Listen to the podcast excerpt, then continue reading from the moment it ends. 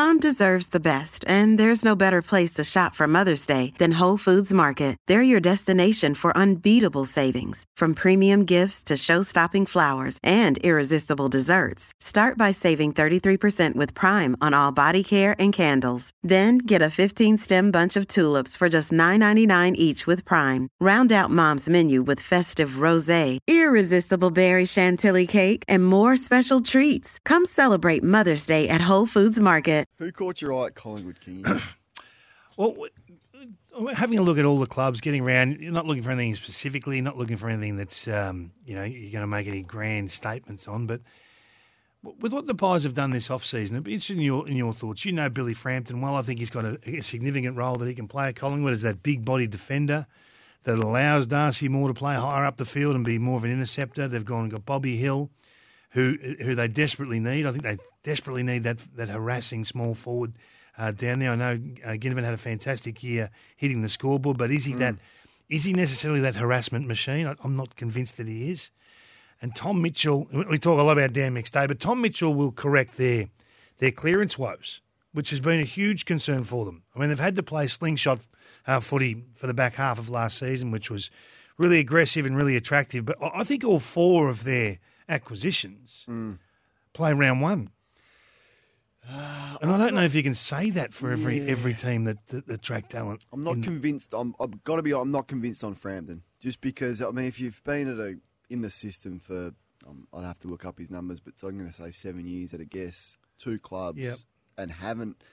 If you can't get a game at Adelaide full time, and you weren't able to get a game at uh, Port Adelaide, wh- wh- why why would he be any different at Collingwood? Would be my query. Now I've seen him play some excellent handful of AFL games, maybe one, two, or three really good games, and then all of a sudden, three weeks later, he's out of the side. So there's something that the clubs are seeing with him that says, and, and perhaps that's because he hasn't found a position. He's been forward, he's been back, he's been ruck. But anyway, uh, so I don't think he'll he'll play a big impact. But what Mitchell does coming in means that Pendlebury goes to half back, which I kind of like. I, I kind of like the stableness of Pendlebury at halfback. Now he'll be challenged athletically, I think, when he plays on some of those really good high half forward athletes, and it's tough to match that at his age. But his ball use, his leadership, his calmness across halfback, we've seen it will be good. So I look, I just think they're so rock solid, Collingwood. That's so if you're looking at not just the playing group, if you're looking at the off field, the coaching. Um, you know, the game plan is now embedded.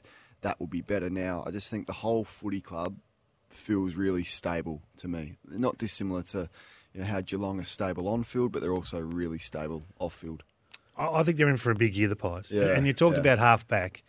At halfback last year, they had the, the rising star, Nick Daicos, and he, Mm. he was terrific. And everyone talks about just numbers. Forget forget the numbers. First year player coming in, doing what he did. There were games where he demanded a tag as a first year halfback flank. I called for it close checking, King. I know you love close checking. I Love said, it. When are you going to tag this bloke? Just let him run around doing what he wants. Well, someone listened. I'm not sure Yeah. which club. It might Yeah, have even was, been Sydney. It was the Clarksman. It was Sydney, the Clarksman, Ryan Clarke. There you go. Yeah. There you go.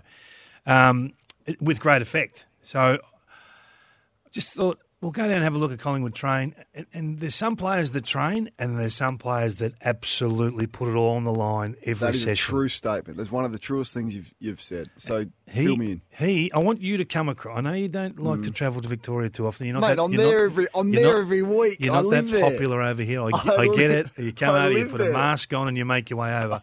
I want you to come over and watch this kid train. He Okay. is the absolute ultimate professional. In in every drill they do, he's a standout. And Mm. I don't, I don't know if I've seen that. We talked about Sam Walsh at this stage uh, last year, and then he, he got injured right right on the, the you know the last couple of sessions of, of pre-season. He, he got injured in a tackle. This kid, I- I, think there's more to him, and I've, I've made some statements that if they win 15 Mm. plus games this year, Collingwood, he, he'll be in the votes. He's one that he's an absolute bolter for, for, for the umpires award. Uh, so, can he play midfield? Can he play forward of centre? That that's the next progression. And I don't think we have to have the answers on that today. Mm. And we won't know that for you know six to eight weeks. And we don't know how really how Craig McRae is going to utilise this kid because what he did last year was pretty effective. Yeah.